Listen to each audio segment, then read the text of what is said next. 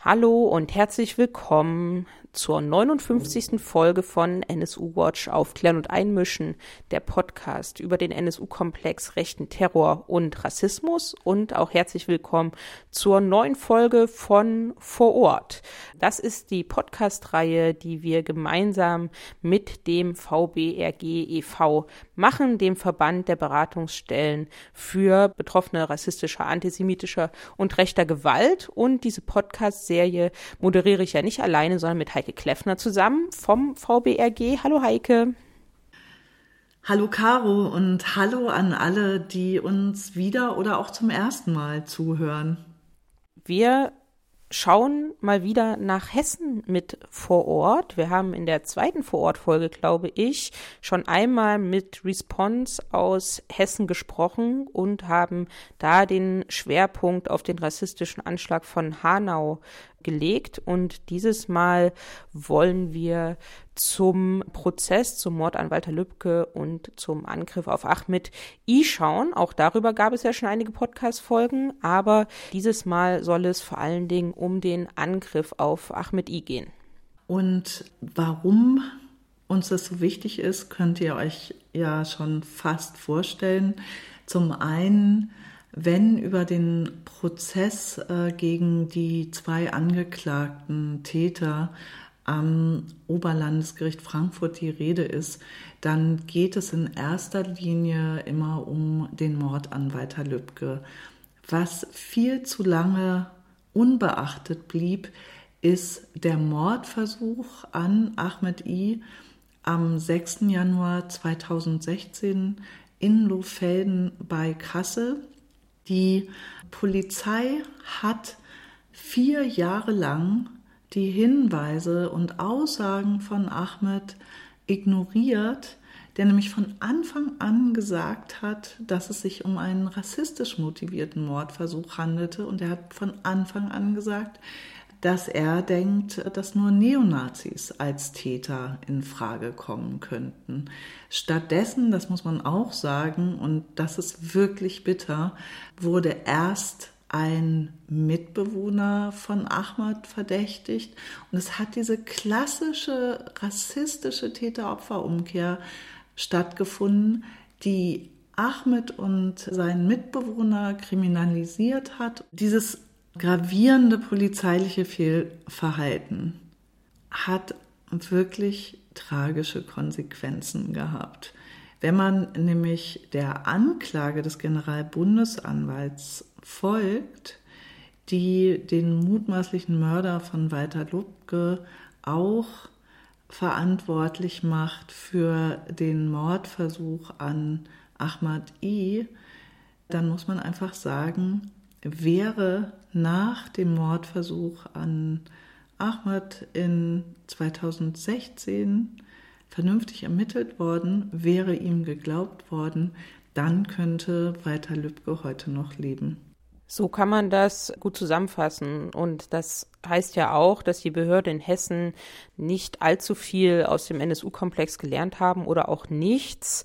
Wir haben darüber schon mehrfach auch im Podcast gesprochen. Tatsächlich hat ja die Polizei kurzzeitig gegen Nazis ermittelt und war auch bei Stefan Ernst. Der hat aber gesagt, ja, an dem Abend war er, hat er Urlaub und war zu Hause und die Polizei ist unverrichteter Dinge wieder abgezogen. Die haben das Alibi nicht richtig überprüft und haben vor allen Dingen keine Hausdurchsuchung gemacht. Diese Hausdurchsuchung zum Mordversuch auf Ahmed I bei Stefan Ernst, die gab es erst nach dem Mord an Walter Lübcke und was wurde gefunden? Ein Messer, was zu der Wunde an Ahmeds Rücken passt von der Form und wo DNA-Spuren dran sind, wo es keinen Ausschluss gibt, dass Ahmed I diese Spuren sozusagen an dem Messer verursacht hat, dadurch, dass er von Stefan Ernst verletzt wurde. Also der Sachverständige im Prozess hat immer von Spurenverursacher gesprochen. Das heißt, er hat diese DNA überprüft, der Sachverständige Schneider im dem Prozess in Frankfurt und konnte Ahmed I nicht ausschließen. Vielmehr alle Spuren, die zu diesem Zeitpunkt noch zu finden waren, das wäre 2016, hätte das anders ausgesehen, die haben alle auf Ahmed Ahmed I gepasst. Und das heißt, hätte man diese Durchsuchung schon 2016 gemacht, hätte man auch dieses Messer gefunden und dann hätte Stefan Ernst wahrscheinlich zum Zeitpunkt des Mordes an Walter Lübcke im Gefängnis gesessen.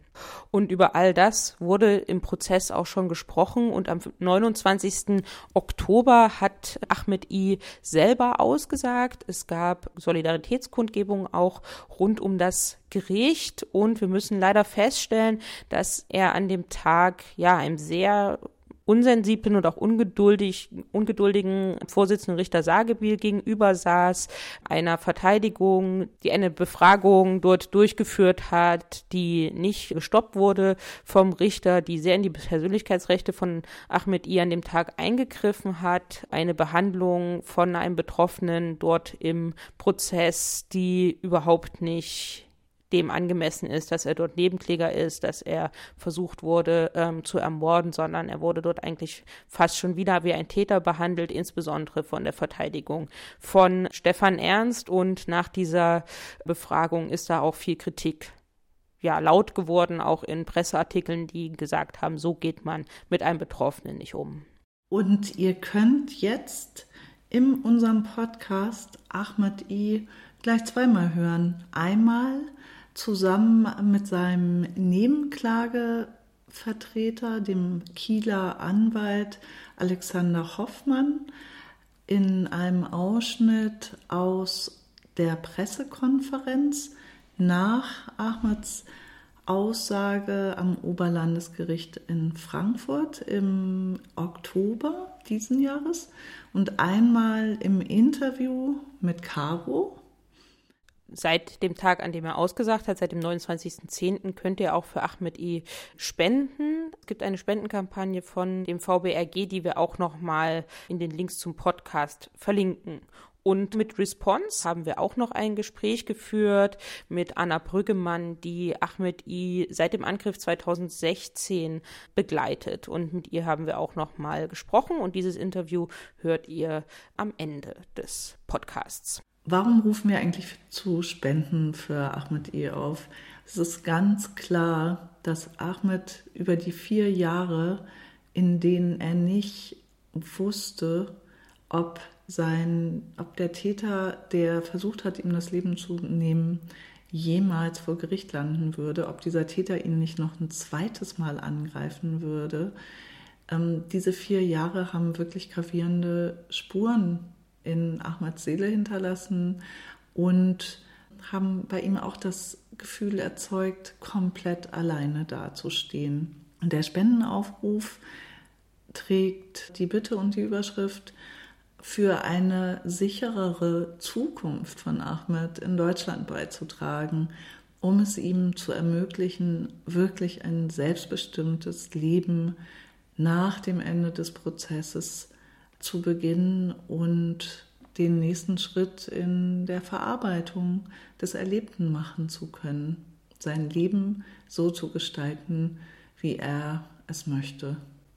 Also klickt in den Links zum Podcast auf diesen Spendenaufruf und wie gesagt, hören wir jetzt als erstes Teile der Pressekonferenz. Auf der Aufnahme der Pressekonferenz ist zunächst nur die Übersetzung von Ahmed zu hören. Nach ein paar Minuten wird er selbst zu hören sein und es geht am Anfang darum, was er in dieser Pressekonferenz sagen möchte und wie auch der Prozesstag für ihn war. Ich danke euch allen. Dieser Tag ist sehr wichtig für mich. Ich werde alles erzählen, was mir von 2016 passiert ist bis heute. Dieser Tag war sehr schwer für mich, aber ich habe es überstanden. Ich bin aber glücklich, weil ich alles erzählen konnte, ich, was ich auf dem Herzen habe. Seit 2016 wussten wir alle nicht, wer der Täter war, aber ich bin glücklich, dass wir es heute alle wissen und dass ich heute die Gelegenheit hatte, mich zu äußern. Wie die Polizisten mich behandelt haben, das fing an, ein Tag nach dem Unfall. Und die Polizei ist daran schuld, dass wir bis heute nichts ermitteln konnten. Und heute kann ich darüber reden, wie sie mich behandelt haben. Ich habe mich gefühlt, als wäre ich der Täter und nicht, der Opfer, und nicht das Opfer. كان معاملة كتير كتير سيئة لدرجة كنت بقول بس لا يجون اليوم يفوتون ويحكون معي Das war so schlimm für mich. Ich habe mir gewünscht, dass sie mich gar nicht mehr befragen und dass sie nicht mehr zu mir kommen. وكان الأسئلة تبعهم يوم عن يوم أسئلة تبعهم ما كان ما كان له علاقة بالموضوع اللي صار معي Und die ganzen Fragen, die sie mir gestellt haben, hatten gar nichts damit zu tun, was mir passiert ist. وكانوا يعاملوني كمعاملة يعني غير مقبولة لا إلي ولا لأي واحد وهذا ش- Und sie haben mich sehr schlecht behandelt und das wünsche ich niemandem. وصارت معي كتير كتير أش- يعني أشياء مع البوليساية كتير كتير تأثرت فيها مثل ما تأثرت من المتهم Und sie haben mich sehr schlecht behandelt und man kann es begleichen, was Stefan Ernst ihm angetan hat. والأخطر والأخرب إنه ما كان يصدقوني إنه أنا انضربت من عنصرية Das Schlimmste mich, für mich war, dass sie mir nicht glauben wollten, dass ich von einem Nazi angegriffen wurde.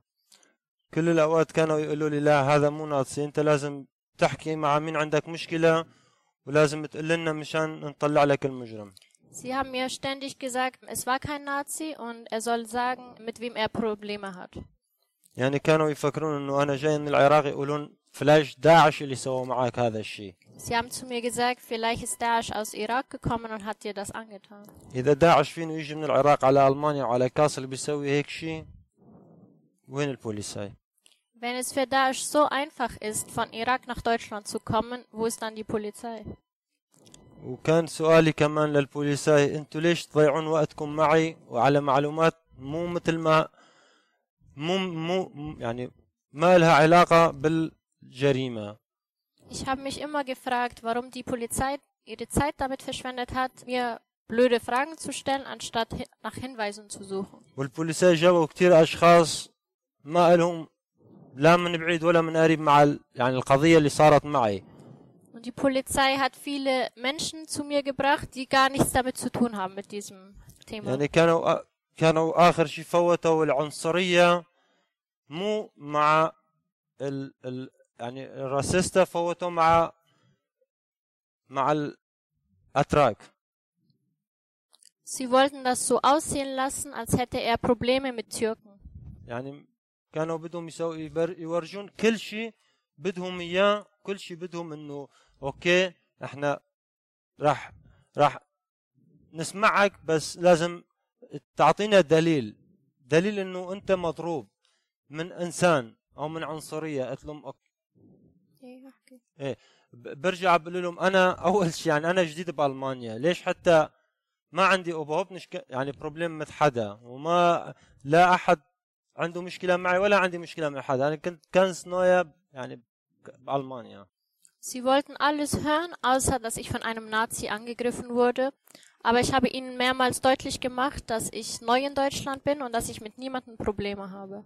مع الوقت ما كانوا يصدقوني Aber sie haben mir immer nicht geglaubt. وانا كنت بقول لهم المجرم مو بعيد المجرم قريب انه ما حد ما يجي من برلين وده من ميشن بالفاره تبعه بيضرب واحد Und ich habe ihnen immer gesagt, der Täter, der ist hier nah, Weil niemand wird von Berlin oder aus München mit dem Fahrrad kommen.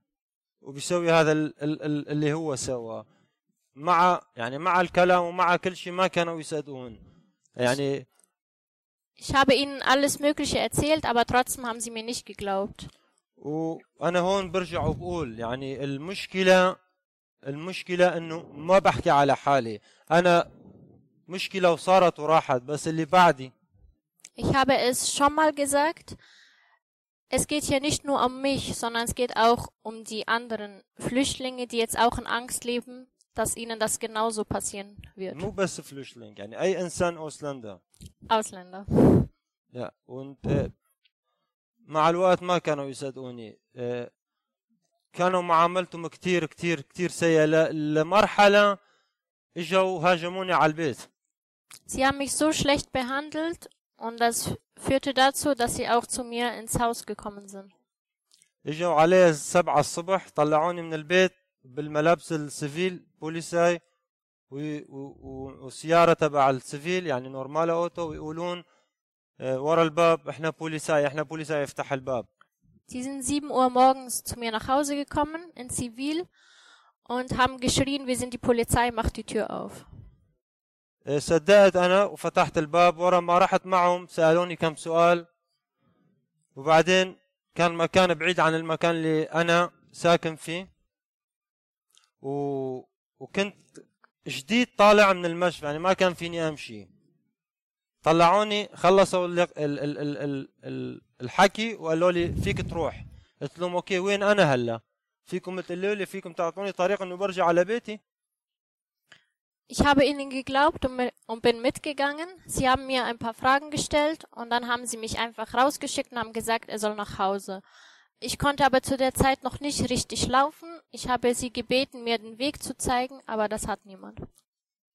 وبعدها هاجموا علي على البيت ال ال ال آه، أنس- يعني اشخاص مهج ما م- يعني مهجولين ما بنعرف مين ناتسي وده غير الناتسيين هاجموا على البيت ورحت ترجيت من الشرطه انه شوفوا حل هذا الشيء قالوا ما فينا نسوي شيء Unbekannte sind zu mir in die Wohnung eingedrungen. Ich weiß jetzt nicht, ob das Nazis oder außerhalb Nazis sind, aber ich bin zur Polizei gegangen und habe ihnen gesagt, sie sollen mir helfen, aber die haben nichts gemacht. وبعدها كم يوم رجعوا آه، رجعوا مره ثانيه كتبوا عند الباب تبعي علامه تبعهم Und am nächsten Tag sind sie wieder gekommen und haben mir das Nazi-Zeichen neben der Tür hingeschmiert. وبعدين اضطريت أهرب من بيتي رحت على مكان ثاني Ich war gezwungen, meine Wohnung zu verlassen und bin woanders hin. و آه، كتير ترجيت الأوسلندا. الكل ما كان مسؤول عليه قلت لهم أعطوني شيء انه بس أطلع من كاسل. بدي أهرب ما بدي أعيش بس بدي أهرب من كاسل. بدي شوف لي مكان برتاح فيه. قال لهم ما فيك تطلع من هون وما بيصير تطلع من هون. Ich habe, äh, ich war bei der Ausländerbehörde und habe sie darum gebeten, dass sie mir die Möglichkeit geben, Kassel zu verlassen, weil ich mich nicht mehr sicher gefühlt habe, aber das haben sie auch nicht genehmigt. والبوليساي auch Und die Polizei auch.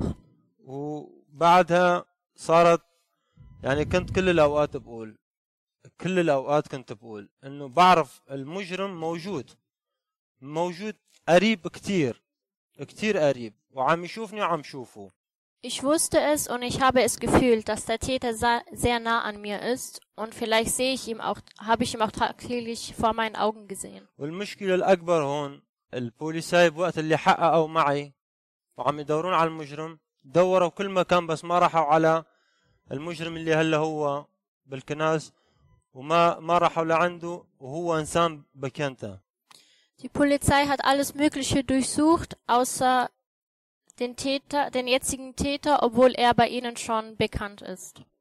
ويعني كان أقرب أقرب أقرب واحد للمكان الجريمة Und er war am nächsten dran vom Ort, an dem ich angegriffen wurde. يعني بيته بيبعد 500 متر من المكان Seine Wohnung war 500 Meter entfernt وكانوا م- ما ما اهتموا له ابد و- وشوفوا ال ال ال ال ال الثقه اللي عنده إنه حتى الميسة اللي ضربني فيها ما خباها ولا ضيعها ولا كبها خلاها بالبيت إنه يعرف ما حد ما راح يحكي معه Er war sich so sicher, dass sie ihm nicht durchsuchen würden, dass er das Messer einfach bei sich liegen lassen hat.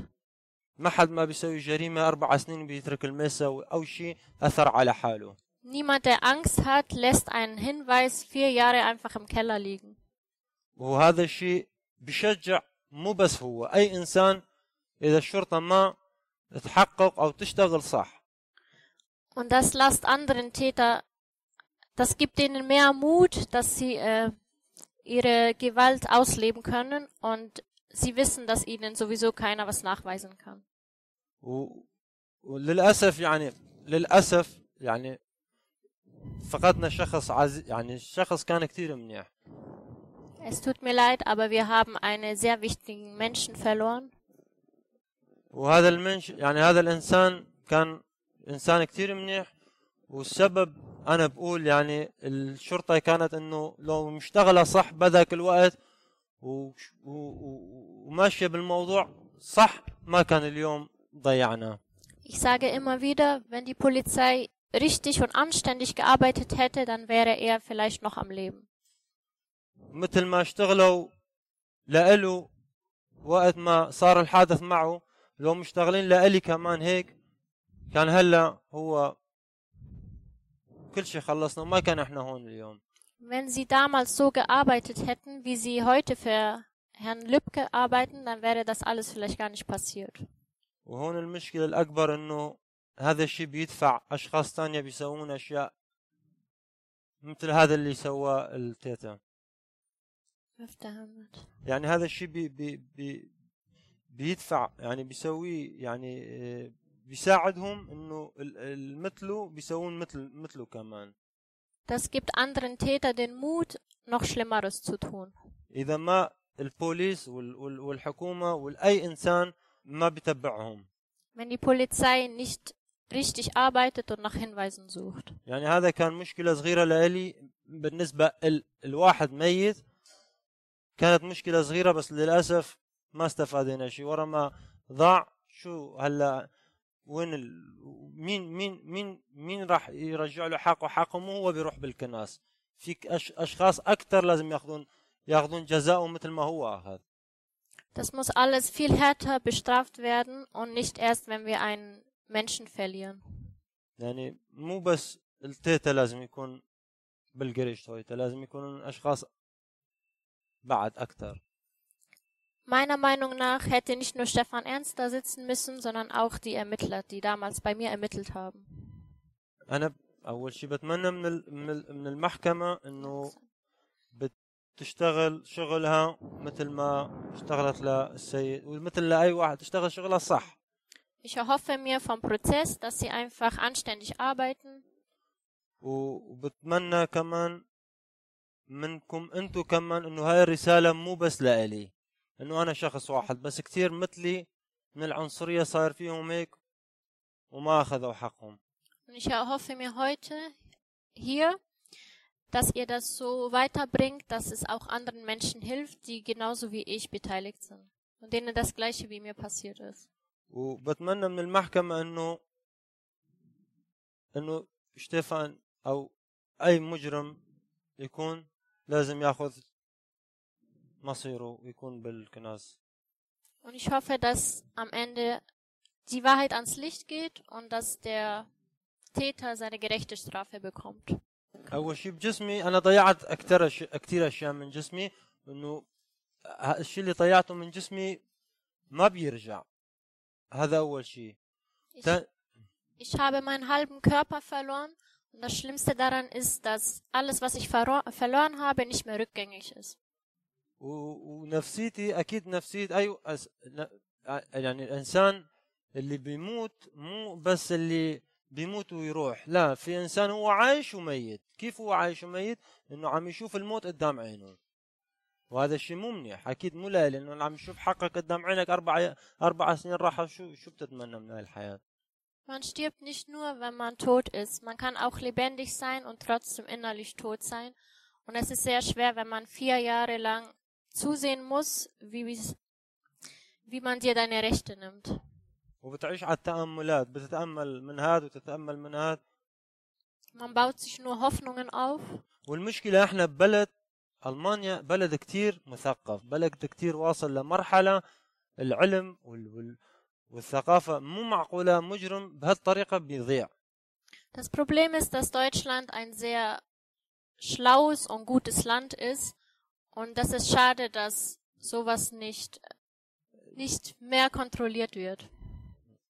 لو مال يعني كل الأشياء اللي واحد بي بي بعايشها هلا عايش بألم عايش برعب عايش ب تتأم يعني بتتخيل أي دقيقة واحد يجي يفوت عليك على البيت بيقتلك يعني أنت مهدد من كل.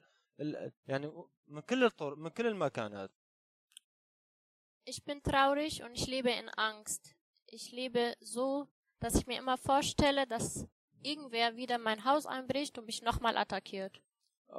مو ب... مو بس بالبيت يعني بكل اي مكان ت- ما ك... من يوم انضربت ما كنت بالبيت كنت برا Nicht nur zu Hause, auch draußen auf der Straße. ورا ما طلعت نفسي على المي... يعني على الك- التلفزيون وهيك اشياء فلاش راح يصير لي مشاكل بس انا ما ما بخاف Und jetzt, wo ich mehr bekannt bin und meine Geschichte verbreitet ist, ist es noch gefährlicher für mich, aber ich habe keine Angst. لانه هم ما بيجون المشكله انا بخاف من شغله واحده بس ما بيجوا من قدام يجوا من ورا Ich habe nur vor etwas Angst, und zwar sie kommen von hinten und nicht von vorne. Vielleicht vorneweg. Es heißt ja immer, wir würden den Prozess überfrachten, deswegen haben wir diese Pressekonferenz auch absichtlich aus dem Prozess herausgenommen. Wir können hier auch Dinge thematisieren, die man im Prozess vielleicht nicht thematisieren könnte. Ich war ja Nebenkläger im NSU-Prozess, man wundert sich immer wieder, hört das denn nie auf? Wir haben doch nicht mehr 1999.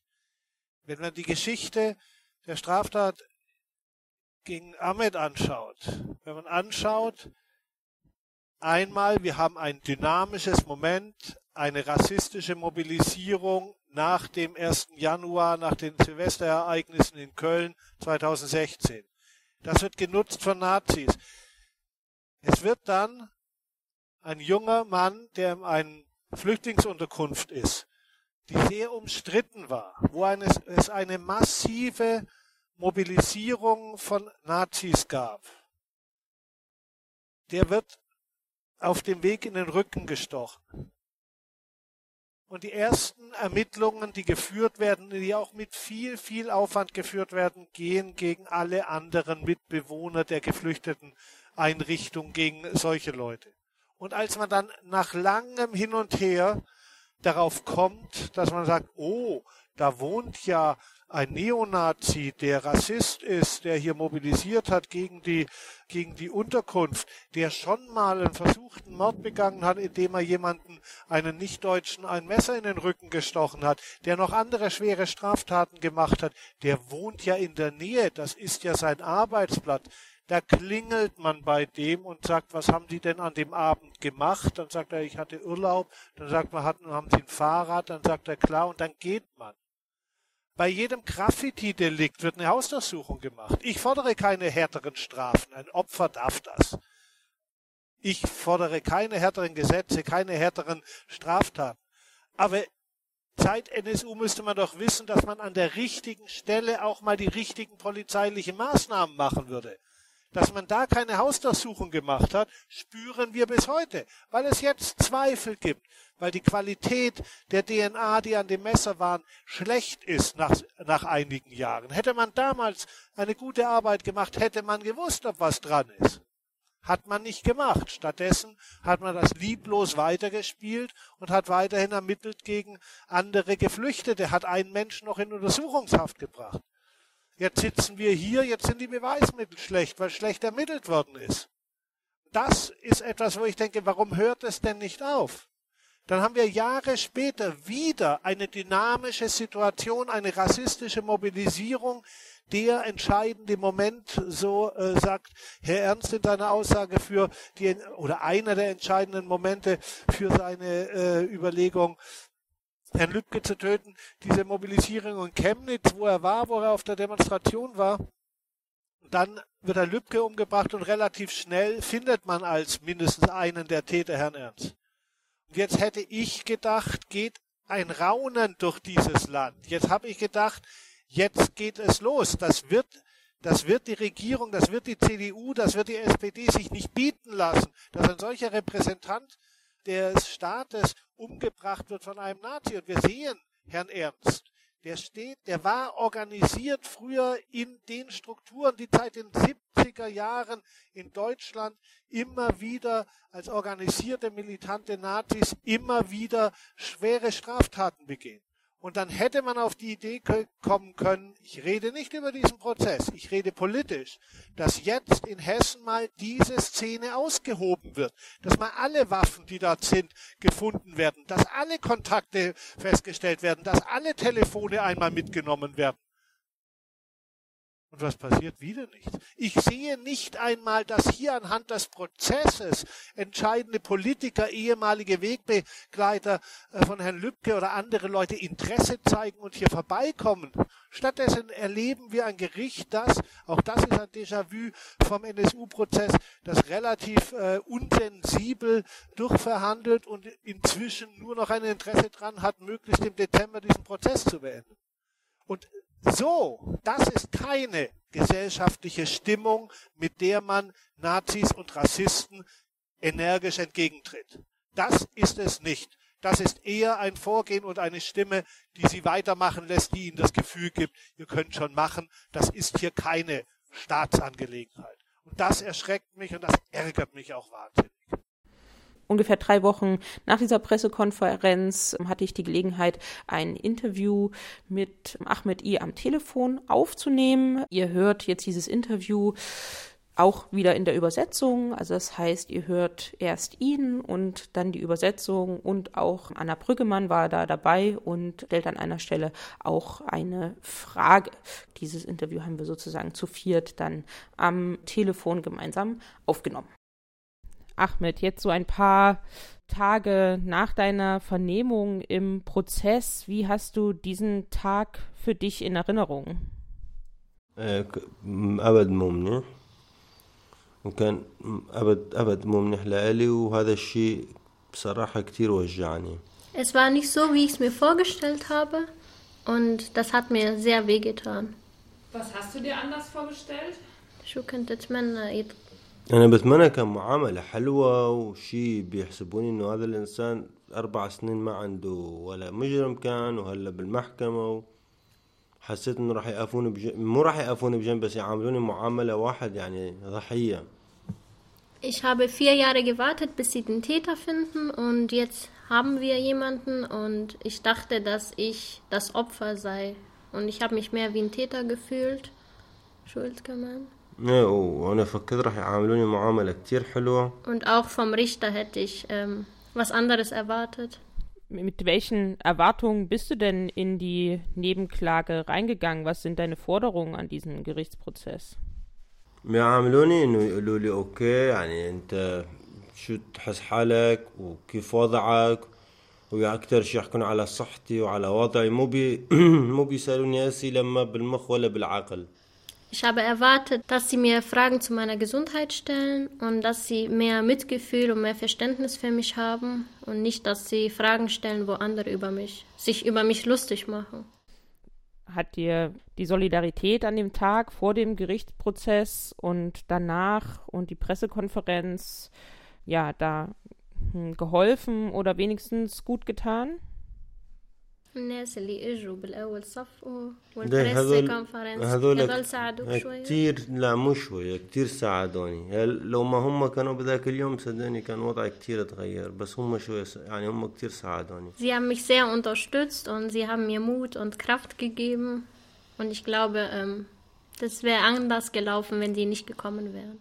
Wenn wir jetzt mal in den Jahren zurückgehen und nochmal über 2016 vielleicht sprechen, welchen Umgang hast du dir damals gewünscht mit dem Angriff, bevor jetzt überhaupt es zu dem Gerichtsverfahren kam? Also welchen Umgang hast du dir direkt nach dem Angriff gewünscht? أنا لو كنت بعرف بالقانون وكنت بعرف بالأشياء اللي ب 2016 ما كان خليتهم هيك يعاملوني Wenn ich wüsste, wie das Gesetz eigentlich ist, dann hätte ich nicht zugelassen, dass die mich so behandeln. بس كيف عملوك؟ آه، كيف كنت تتمنى بيعملوك؟ البوليس كلهم مو كلهم بوليس إيه. آه، كان بتمنى يعاملوني تعامل مثل ما اجى على المحكمة وسوى حاله كتير نت مين؟ ال- ال- البوليس Ich habe erwartet, dass der Ermittler, der jetzt im Gericht ausgesagt hat, dass er mich so behandelt, wie, wie er vom Gericht, also vom Prozess ausgesagt hat. Da hat er sich ganz nett und höflich gestellt. Und ich habe mir gewünscht, dass er mich so damals behandelt hätte. انا حتى تعجبت قلت هذا هو اللي كان يعاملني Ich habe mich auch gewundert. Ich habe gesagt, ähm, ist das wirklich der, der mich damals also befragt hat? Das wäre auch meine nächste Frage gewesen. Was, was musstest du stattdessen erleben oder was hast du stattdessen für einen Umgang mit dem Angriff erlebt?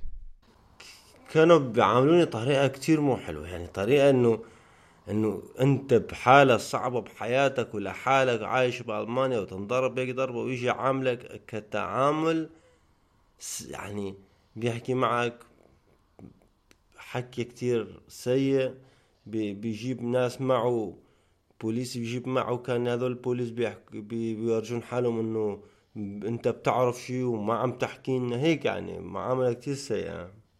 Ich habe mich wertlos gefühlt in dem Moment, weil mir ging es gesundheitlich und psychisch nicht gut und ich war sehr alleine und ähm, sie haben mich schlecht behandelt und die sind immer, also mehr, mehrere sind gekommen, nicht nur einer und das hat mir auch Angst gemacht, weil ich das Gefühl hatte, dass ich was angestellt habe. وكانوا بيس يعني بهيك بيسألوني manchmal كأنه أنا إيه بعرف شيء بس أنا مخبي عليهم. Und sie haben mich so gefragt, als hätte ich was wissen, aber so tun, als wüsste ich nichts. مو. Also als hätte ich lügen. وكان يعني بيعاملوني مثلا مرة من المرات قال لي هذا الأزواج تبعك حقه 1 أورو.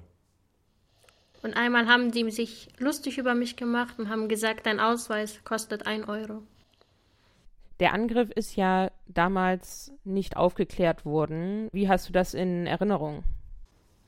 شيء ما معقول كان كيف انت بهيك بلد قوي عايش وما بتعرف المجرم يعني شيء ما معقول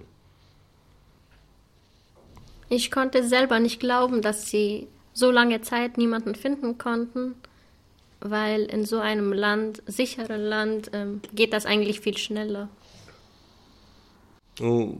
يعني حسيت انه الشغلة فيها عنصرية من اول يوم يعني الشغلة فيها عنصرية وصار عندي الاحساس انه انسى في اسمه انسى شيء اسمه تيتا يعني مجرم Ich habe auch nie geglaubt, dass sie den Täter finden werden. Und ich wusste von Anfang an, dass es hm. von einem Nazi gekommen ist. ولو ما احنا كتبنا بريف وبعثناه من البوليس اصلا ما كانوا فتحوا الملف wieder. Und wir haben immer weiter gearbeitet und uns bemüht und einen Brief geschickt und deswegen haben die das wieder neu angefangen. Wie war es dann für dich, dass Stefan Ernst festgenommen wurde und jetzt als möglicher Täter für den Angriff auf dich auf vor Gericht steht? أنا كان قبل ما هم بيقولوا أنا كنت بعرف إنه هو كان إنه من سمعت واحد لوفيلدن عرفت إنه هو Bevor sie Stefan Ernst verdächtigt haben, wusste ich, dass Stefan Ernst es war, weil als ich in den Nachrichten gehört habe, dass einer aus, ein Nazi aus Lofelden den Herrn Lübcke umgebracht hatte, wusste ich, das hat auch irgendwas mit mir zu tun, bevor die das freigeben. Was heißt dann jetzt zum jetzigen Zeitpunkt, was heißt Aufklärung für dich? Was heißt für dich, dass dein, der Angriff auf dich komplett aufgeklärt wäre? هم يقولون انه صح هذا هو كان وبيأكدوا هذا الشيء مو بيمشون على كلام على كلامهم يمشون على كلام الأدلة وإحنا لو في عندنا أدلة واحد بروسنت بتكفي إنه قبل fünf Jahre كان Sie sollen den, also für mich ist dann alles geklärt, wenn, wenn sie beweisen, dass Stefan Ernst es war. Und eigentlich reichen die Beweise, weil für vier Jahre, also von, also vier Jahre lang und dann haben sie jetzt trotzdem was gefunden, das müsste eigentlich reichen. Und sie sollen eigentlich den Beweisen nachgehen und nicht, ähm, was Stefan Ernst sagt. Also wenn, Also nur weil er sagt, dass er es nicht war, ähm, heißt es nicht, dass sie danach gehen sollen. Und ich bin mir sicher, dass er es ist. Das hieße, ein entsprechendes Urteil, dass Stefan Ernst also für den Angriff auf dich verurteilt wird, ist dir auch sehr wichtig. يعني انت بترتاح اذا بيقولوا هو اللي ضربك وراح نحكم عليه اكيد اكيد ja sicher und das muss so passieren und wenn wir über den Gerichtssaal hinaus gucken, welche Forderungen hast du an die Gesellschaft, also an uns alle? كلهم يعرفون هاي القصة كلهم يعرفون انه انه كلهم يعرفون انه في شيء هون خاصة بهيسن انه ما القانون ما عم يطبق 100% Ich will, dass die Bevölkerung, also dass alle wissen, dass es in Hessen, also dass die Gesetze in Hessen nicht so gemacht werden, wie es eigentlich ist und dass sie mir glauben. Also dass sie auch alle zu meiner Seite stehen und dass sie mir glauben, was ich halt sage. Wie müssten die Gesetze denn gemacht sein?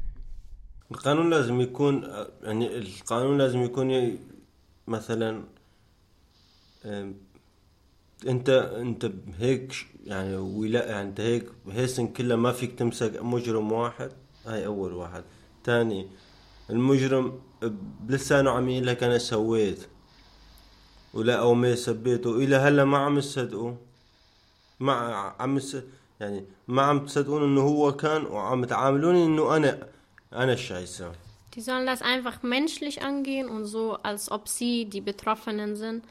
Weil Stefan Ernst hat selber, also jetzt nicht gesagt, ich war's, aber er hat ein paar, sagen wir, er hat was gesagt, wo, wo alle dachten, das könnte Ahmed sein und das alleine reicht eigentlich, dass man darauf arbeitet. وشو كمان؟ إيه إيه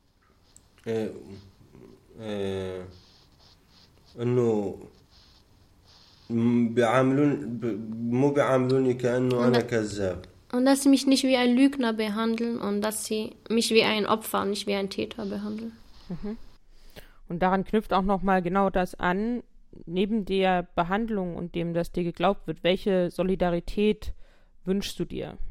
Wie sieht Solidarität für dich auch aus? معاملة منيحة انه يحسون فيا انه انا متضر انا راح نص نص جسمي نص حياتي راحت dass sie Verständnis haben und dass sie mitfühlsam sind und dass sie sich in meiner Lage stellen. Die Betroffenenberatungsstelle in Hessen Response begleitet Ahmed I schon seit dem Angriff auf ihn am 6. Januar 2016 und wir haben mit Anna Brüggemann gesprochen, die für uns den Fall und den Prozess auch nochmal einordnet. Ich begrüße bei uns im Podcast vor Ort in Hessen Anna Brüggemann. Sie ist Beraterin bei Response. Hallo Anna, schön, dass du Zeit hast heute. Hallo, danke, dass ich zu euch kommen durfte. Wir wollen nochmal über den Prozess in Frankfurt sprechen, also den Prozess zum Mord an Walter Lübcke und zu dem Angriff auf Ahmed I. Und ihr begleitet als Response Ahmed I ja schon seit 2016, also seit dem Angriff und nicht erst seit dem Prozess. Vielleicht kannst du aus deiner Sicht sozusagen oder aus eurer Sicht nochmal was zu, zu dem Zeitraum zwischen 2016 und der Festnahme von Stefan Ernst sagen? Wie war diese Zeit aus eurer Sicht für Ahmed und aus eurer Sicht allgemein? Genau, aus unserer Sicht ist es natürlich so, dass wir dreieinhalb Jahre quasi nur wussten, dass es einen, wahrscheinlich einen rechten rassistischen Hintergrund hat, weil Ahmed das eben auch von Anfang an ja gesagt hat und auch aus unserer fachlichen Einschätzung es sehr, es ja einige Hinweise darauf gab, dass es diesen Hintergrund hatte, nämlich Tatzeitpunkt, Tatort, eben, dass der Betroffene es selbst so wahrgenommen hat. Das sind so für uns die ersten Hinweise, wo wir genauer hinschauen, ob es ein rechter rassistischer, antisemitischer Angriff gewesen sein könnte. Und jetzt erst dieser, dieser kleinere Teil dieser viereinhalb Jahre ist es auch eben in so einer großen Öffentlichkeit, dass vermutet wird, dass es einen rechten rassistischen Hintergrund hatte oder auch sehr stark vermutet wird. Die Generalbundesanwaltschaft hat ja Anklage erhoben wegen eines rassistischen Mordversuchs. Die geht also auch mit einer gewissen Wahrscheinlichkeit davon aus, dass es so gewesen sein muss. Und dadurch hat sich im letzten Jahr sehr viel verändert. Das fing eigentlich an damit, dass wir im letzten Jahr hat Ahmed zusammen mit uns einen Brief an die Staatsanwaltschaft geschrieben, weil er eben nach der Festnahme von Stefan E. sehr stark daran erinnert wurde, was ihm passiert ist und auch den räumlichen Bezug zu seiner Tat gesehen hat. Stefan Ernst hat in Lohfelden gearbeitet. Und das war damals schon, schon bekannt. Ist viel Fahrrad gefahren zur Arbeit, kam quasi auf seinem Arbeitsweg an der Unterkunft in Lohfelden vorbei oder zumindest in der Nähe, äh, hat nicht weit entfernt gewohnt. Und daraufhin haben, hat Ahmed nochmal die Chance gesehen, dass sein Fall tatsächlich aufgeklärt werden könnte und hat sich mit einem Brief an die Staatsanwaltschaft gewendet. Gleichzeitig hat ja eine Ermittlerin, eine Vernehmungsbeamte, die Stefan Ernst äh, Geständnis irgendwie gehört hat, hat sich auch an den Fall von Ahmed I erinnert gefühlt und hat eben dann letztlich hat die Staatsanwaltschaft in Kassel veranlasst, auch eine Hausdurchsuchung im Fall von Ahmed I bei Stefan E zu machen. Und jetzt ist tatsächlich ja der Prozess eröffnet worden und die Tat auf Ahmed ist mit angeklagt. Du hast es schon gesagt. Wie verläuft denn der Prozess aus eurer Sicht? Genau, wir selbst als Beraterinnen sind ja dann, wenn wir da sind, eher im Publikum und von dieser Perspektive aus kann ich sagen, dass es sehr schwierig war oder sehr schwierig ist, die Begleitung durchzuführen. Durch die Corona-Auflagen ist ja der Zugang zum öffentlichen Bereich, also zum Publikum, sehr beschränkt. Es gibt nur wenige Plätze, ich glaube insgesamt 18 freie Publikumsplätze. Das führt oft dazu, weil es auch sehr wenige Presseplätze gibt, dass man sehr früh morgens Schlange stehen muss. Und da haben wir jetzt miterlebt, dass das sehr schwierig ist, weil gerade wenn jetzt ein, ein, ein Zeuge, ein Betroffener seine Aussage machen muss, ist es natürlich auch wichtig, dass vielleicht Angehörige mit in den Gerichtssaal kommen. Und das uns gerade sehr, sehr erschwert. Das bedeutet einerseits für uns, die, die jetzt ihn zum ja auch als eine Art von Angehörige zum Prozess begleiten, aber auch für die Angehörigen selbst, dass sie frühmorgens Schlange stehen müssen. Und dieses es wurde ja schon viel diskutiert, ne, dass der Zugang der Öffentlichkeit, der kritischen Öffentlichkeit, den wir auch als Beratungsstelle gerade so wichtig finden, weil es nämlich so wichtig ist, dass das, was im Gerichtssaal passiert wird, auch in der Öffentlichkeit diskutiert wird. So ein Gerichtsprozess ist ja sehr beschränkt und ganz viele, glaube ich, von den Fragen, die, die Ahmed hat, die andere Betroffene haben, werden nicht geklärt werden können in einem Gerichtsprozess und auch ganz viele ja, Elemente, die es vielleicht braucht, um etwas zu verändern, die werden in diesem Gerichtsprozess nicht passieren können. Das hat man zum Beispiel ganz deutlich gesehen, äh, als Ahmed seine Aussage machen konnte. Die Möglichkeit im Gerichtssaal quasi das Zeugnis abzugeben und zu erzählen, was passiert ist, so wie, wie Ahmed das erzählen wollte, die war ja sehr beschränkt, weil das immer wieder geleitet war von Fragen des Vorsitzenden oder der Verteidigung. Und das, was Ahmed dann nachher in der Pressekonferenz, wo er frei erzählen konnte, erzählt hat, war ja nochmal eine ganz andere Art der Geschichte. Und ich glaube, es braucht auch diese gesellschaftliche Aufarbeitung von dem, was passiert ist. Genauso sehr, wie es eine juristische Aufarbeitung braucht. Und dafür ist es aber auch wichtig, dass das, was im Gerichtssaal passiert, an die Öffentlichkeit getragen wird und deswegen finden wir es ja eigentlich sehr gut, dass auch viele Leute im Publikum sitzen, aber es erschwert eben auch für NebenklägerInnen, dass sie begleitet werden können von ihren Angehörigen in dem Fall. Und da haben wir ganz deutlich gesehen, dass das eigentlich gar nicht, das sollte eigentlich gar kein Widerspruch sein. Also es sollte genug Platz dafür geben, dass Zeuginnen, die einen sehr, sehr schweren Tag vor sich haben, eben auch Unterstützung finden können. Und dass das möglich ist, das zeigt ja der Prozess zum antisemitischen und rassistischen Anschlag von Halle, wo es ja extra Platz gibt für UnterstützerInnen der Nebenklage oder der NebenklägerInnen, wo sie sozusagen Menschen einladen können und da ist extra Platz nochmal reserviert. Also das liegt sozusagen auch in den Händen des Gerichts, wie das ausgestaltet wird.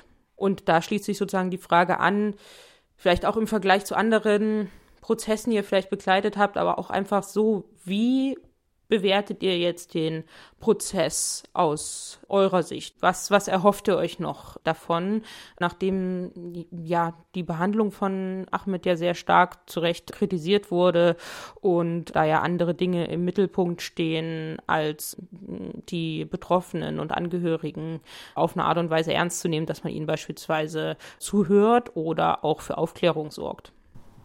Ja, ich glaube, um jetzt zu resümieren, ist es einfach noch zu früh. Der Prozess läuft ja noch. Mhm. Es kann ja auch noch einiges passieren, hoffentlich in, in unserem Sinne. Und in unserem Sinne heißt, dass eben dem, dem Ding allen NebenklägerInnen letztlich auch nochmal der Raum gegeben wird, um die Fragen loszuwerden, die sie bewegen. Denn das sind sehr, sehr wichtige Fragen in einem Strafverfahren und eben auch für die gesellschaftliche Aufarbeitung. Gerade nach vier Jahren, viereinhalb Jahren, die es jetzt gedauert hat, dreieinhalb Jahre hat es gedauert, dass bis ein, ein Tatverdächtiger in Ahmeds Fall präsentiert werden konnte, ist die große Hoffnung, dass der Messerangriff, der rassistische Messerangriff auf Ahmed I aufgeklärt wird und dass auch anerkannt wird, dass Ahmed ein Opfer rassistischer Gewalt gewesen ist. Das braucht es sicherlich für Ahmed, aber es braucht es auch für die Gesellschaft, die damit umgehen muss, dass in Hessen, in Deutschland Rassismus immer wieder tötet, verletzt und großen Schaden anrichtet. Du hast jetzt schon zweimal Gesellschaft und gesellschaftliche Aufarbeitung des Falles sozusagen genannt, außerhalb der juristischen Aufarbeitung. Was würde das im besten Fall für euch bedeuten? Ahmed selbst hat ja benannt, wie wichtig ihm diese Anerkennung war. Und er hat das auch immer wieder als ein, ähm, eine große Erwartung an den Prozess benannt, dass anerkannt wird, dass der Messerangriff auf ihn rassistisch war. Diese Anerkennung braucht es sicherlich für Ahmed persönlich, aber die braucht es auch für die Gesellschaft. Denn gerade, und das hat Ahmed auch sehr deutlich benannt, gerade haben wir gesehen, was passiert, wenn eine rassistische Tat nicht auf, aufgeklärt wird. Wenn sich wirklich herausstellen sollte, dass Stefan E. auch der Täter in Ahmeds Fall war, dann haben wir hier auch das Signal an einen Täter, dass er damit weitermachen kann. Und ein Täter, der weitermacht, begeht ja vielleicht noch weitere Angriffe. Und diese, diese große Frage hängt, glaube ich, sehr schwer über dem ganzen Prozess. Und das ist eine, eine Frage, der sich die Gesellschaft stellen muss. Wir haben es in Hessen, vor allem insbesondere in Kassel, mit einer ganzen Reihe von von sehr schweren rechten, rassistischen Anschlägen zu tun. Also 2006 der Mordanschlag, der rassistische Mordanschlag an, an Halit Yozgat vom NSU, wo immer noch so viele Fragezeichen darin sind. Gab es noch Hinterleute hinter den Tätern? Wie kamen sie ausgerechnet auf das Internetcafé von Halit Yozgat? Ganz viele quälende Fragen, die für die Angehörigen nicht aufgearbeitet wurden, die aber auch die Gesellschaft nicht aufgearbeitet hat. Wir hatten Anfang der 2000er die Schüsse auf einen Lehrer und auf den Wagenplatz. Es liegt nahe, dass es einen rechten Hintergrund hat, aber es ist noch nicht klar, wer der Täter war oder die Täter. 2016 hatten wir den Messerangriff auf Ahmed I, der noch nicht aufgeklärt ist. Ich hoffe, noch aufgeklärt wird in diesem Jahr. Und dann 2019 den Mord am, am Kasseler Regierungspräsidenten. Jetzt 2020 wieder einen, einen rassistischen Angriff auf einen Minicar-Fahrer. Und all diese Fälle brauchen die gesellschaftliche Aufmerksamkeit. Die Benennung auch, dass es rechte rassistische Gewalt war, führt ja überhaupt erstmal dazu, dass es, dass ein Problem gesehen und anerkannt wird. Und auch das selbstkritische Hinterfragen, was ist vielleicht schiefgelaufen bei Ermittlungen, was ist schiefgelaufen in der gesellschaftlichen Aufarbeitung, gehört jetzt dazu, nach diesen ganzen Taten, um zu verhindern, dass, dass die nächste Tat passiert. Und es wäre aber viel, viel zu überfrachtet zu sagen, das muss jetzt alles in diesem Prozess vor dem Oberlandesgericht in Frankfurt passieren. Daneben gibt es ja auch noch einen Untersuchungsausschuss, wo sicherlich noch mal einiges auf politischer Ebene aufgearbeitet werden kann. Aber das verbindende Element zwischen Untersuchungsausschuss und Prozess muss auch eine kritische Diskussion in der Öffentlichkeit sein über Versäumnisse. Ja, das nehmen wir uns alle als Aufgabe auch mit ins nächste Jahr, wenn der NSU-Untersuchungsausschuss Thema sein wird. Und darüber werden wir dann sicherlich auch nochmal mit Response und anderen Hessinnen hier im Podcast sprechen. Aber dir erstmal vielen Dank für das Gespräch. Ja, danke, Caro. Ja, liebe Heike, das war unsere letzte Vorortfolge für dieses Jahr. Wir werden die Reihe von NSU Watch und dem VBRG vor Ort gegen Rassismus, Antisemitismus und rechte Gewalt im Jahr 2021, also wahrscheinlich im Januar, dann fortsetzen gemeinsam. Da freue ich mich schon drauf. Ja, darauf freue ich mich auch schon, zumal es viele spannende Themen gibt, die wir uns für 2021 vorgenommen haben und auch spannende Bundesländer wie beispielsweise Bremen oder Baden-Württemberg. Jetzt wollen wir einfach allen, die uns zuhören, eine wirklich gute Zeit zum Jahresende wünschen, ob ihr Hanukkah oder Weihnachten oder irgendetwas anderes feiert. Wir hoffen sehr, dass ihr gesund bleibt, dass ihr sicher seid. Wir danken euch für eure Solidarität und Unterstützung und Aufmerksamkeit für die Themen unseres Podcastes, für die Perspektiven und die Forderungen der angegriffenen und betroffenen rechter, rassistischer und antisemitischer Gewalt. Und wir wünschen euch und ich glaube wirklich uns allen, dass 2021 weniger Rassismus, weniger Rechtsterrorismus, weniger Antisemitismus bereithält und mehr von einer solidarischen, gerechten Gesellschaft spürbar ist. Mit Platz für alle, auch die, die viele Ratsbuchende vermissen, nämlich die Geflüchteten in den Camps in Griechenland, an äh, den europäischen Außengrenzen und denen, die verzweifelt versuchen, von Libyen übers Mittelmeer nach Europa zu kommen. Das wünsche ich mir auch. Und jetzt zum Schluss nochmal darauf aufmerksam gemacht, auf den Spendenaufruf für Ahmed I. Und der findet sich in den Links zum Podcast gemeinsam mit weiteren Podcast-Folgen und Artikeln, so wie ihr das gewohnt seid. Vielen Dank, Heike. Und damit war das die 59. Folge von NSU Watch Aufklären und Einmischen mit einer weiteren Folge von Vor Ort. Und bis zur nächsten Folge findet ihr uns im Internet nsu-watch.info, verband-brg.de, bei Twitter at nsuwatch und at rechte-gewalt und auch auf Facebook. Dann äh, bis nächstes Jahr, liebe Heike. Bis nächstes Jahr, liebe Caro. Pass gut auf dich auf. Du auch.